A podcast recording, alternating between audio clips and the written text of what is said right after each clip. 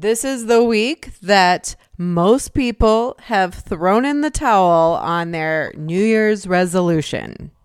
And you know, I am not a fan of the resolution model. Welcome to the Reinvent Podcast. I am your host and reinvention coach, Sari Kimbell. Today, we are talking about releasing and getting through the fuckets and recommitting to the identity of who you want to be this year. All right, even if you agree with me that the resolution model doesn't work, you probably still did it, even if it was sneaky inside, like way down deep.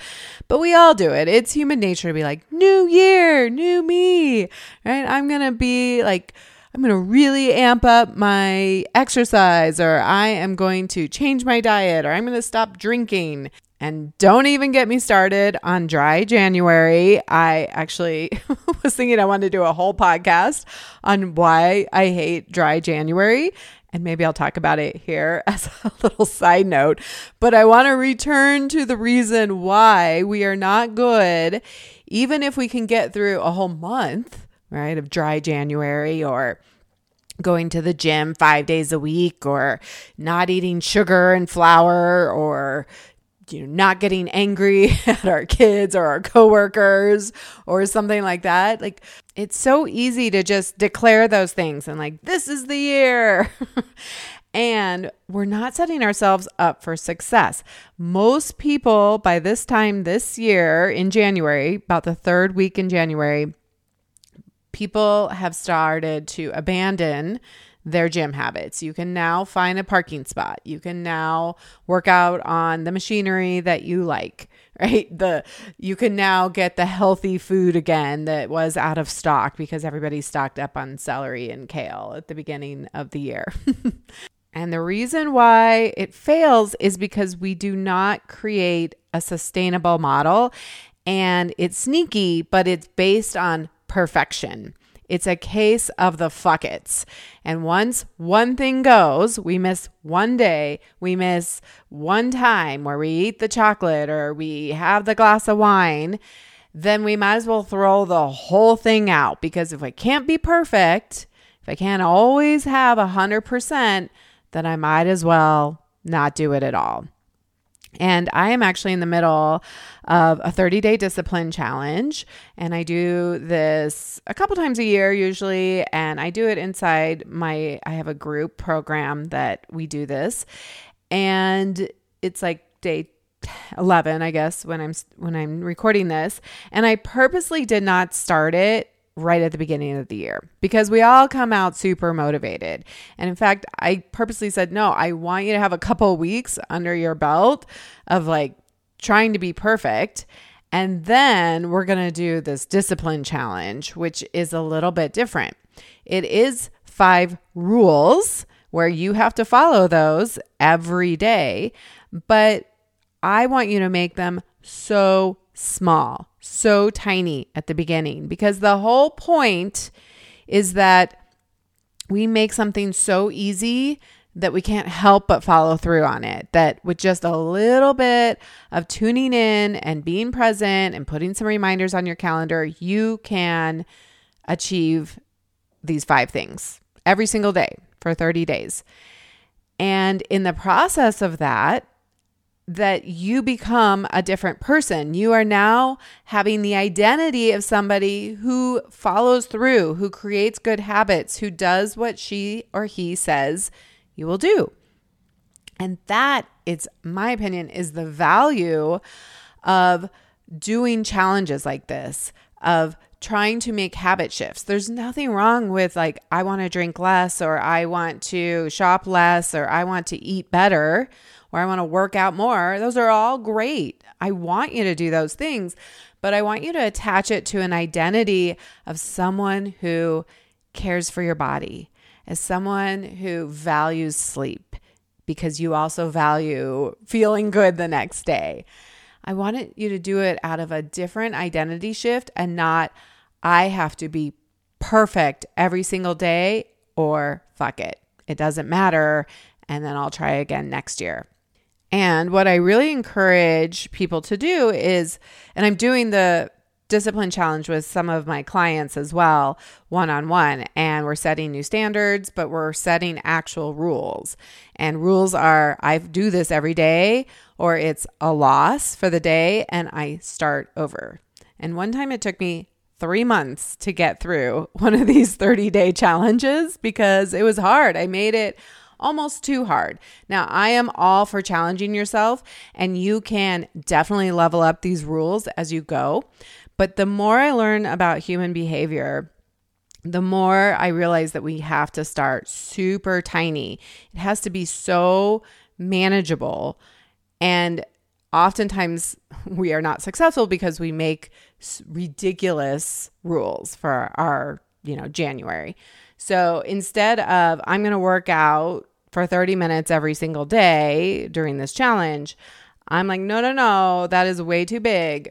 I am going to move my body for five minutes every day with intention. I'm going to say, this is my five minutes to stretch, to um, to walk, to you know do something active. Now, you can of course build in longer workouts, for example, but at minimum, at very minimum, you do the five minutes, right? and then start making it harder if you start being successful at that. But what is most important is that you start seeing success and progress and you are compounding the days of winning. And what happens sometimes is that you will miss one rule. It'll just happen. It'll happen on accident. Oftentimes, it's not even on purpose. I did this a few times where I did not do a good job of like creating reminders on my phone or sticky notes. And I just forgot it was just a oops.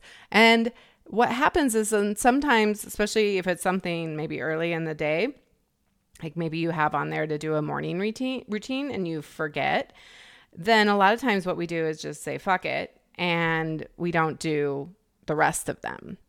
And what I want to encourage you to do is if you are missing something like your whatever your goal was for change, for habit change this year, if you've missed a couple days, then get back up and start anew. And if you have multiple things, don't blow the rest of it. Just because you have that glass of wine doesn't mean you also now have the chocolate cake and the extra things on top of it. Don't be like, well, I blew it, so now I might as well go crazy.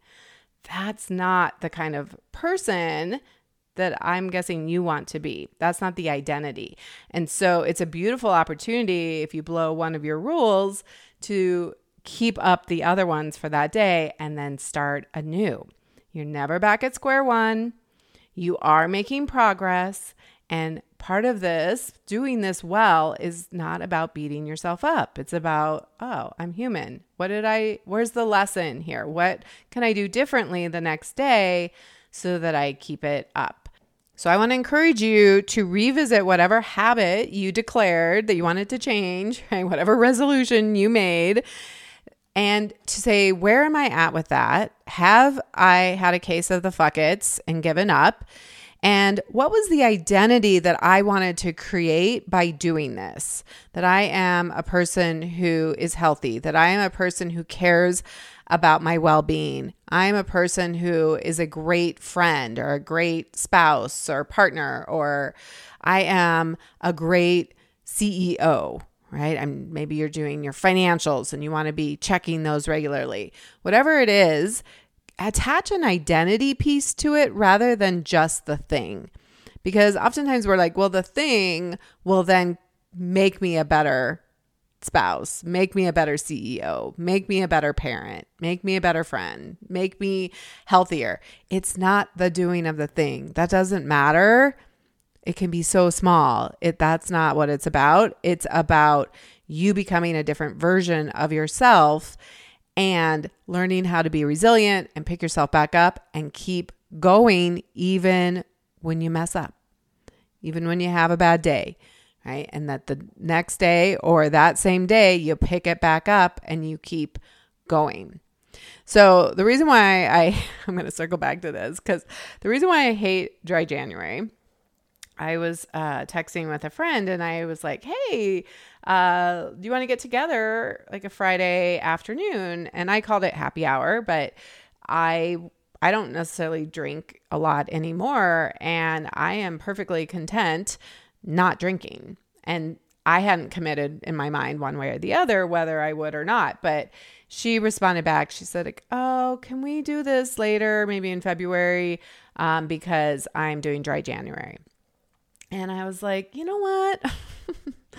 I don't know about this whole 30 day, right? No drinking thing, if that's your thing. And you could do it for anything, right? 30 days of no sugar, no flour, 30 days of not, sh- you know, shopping um, or buying any, you know, specific things, 30 days of, um, giving your spouse, your partner a hug and a kiss and telling them you love them, right? I don't care what it is, but the the problem I have with it is that it's in a vacuum. It's not in real life, especially around you know dry January or like stopping other things.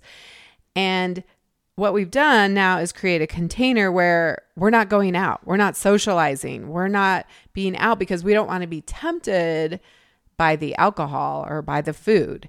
And that's just not the way we live our lives. And I know in the past when I have done kind of dry January esque things, that oftentimes I would just go back to drinking as much, if not more, afterwards, right? Same thing with food. And we have that black or white, those big swings, right?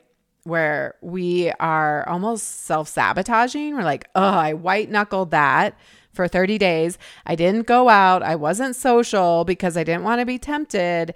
And then and then when February comes, we're like, woohoo, right? We make all the plans and we we blow it. Now I'm not saying that's what has to happen, and I think that there is a way to do dry January or some whatever your habit is in a way that's more effective. But I would love you to actually practice if you're going to do that, practice in real world situations. And you might not get it right. You might not get all 30 days and that's okay. I would rather you go out and you be more intentional and you feel the discomfort of sitting at the bar or at the table and you want a drink. And noticing where what is coming up for you. What is the restlessness? What's the urgency? Why do you want it?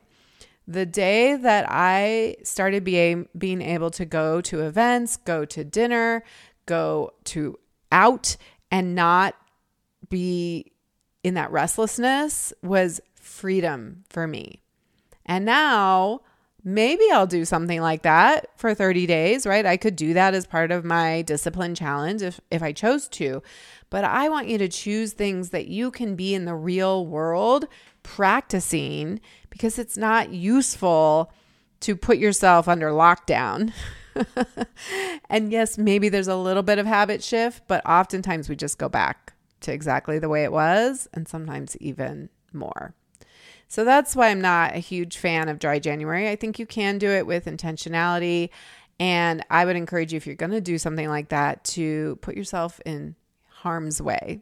Be out in public, go to that networking event, go to dinner, and not order the dessert, not order the drink and just let it be uncomfortable because that's where the growth is.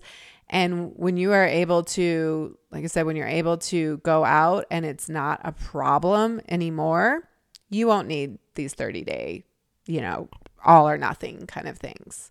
Or you will do them with a lot more intentionality and benefit for you. So there's my thought on dry January and other kind of hardcore 30 day challenges or 75 day challenges where you are not out in the real world practicing. All right, so that's what I have for you today. Um, really want you to think about how can I recommit to the person, the identity that I want to become by doing these actions and to give myself some grace and to know that I'm human and that I'm making progress. And if I fail, it's no big deal. I just get back up and keep going. That is how we're going to make a huge shift and go after our 10x goals in 2024. Until next time, have an amazing week.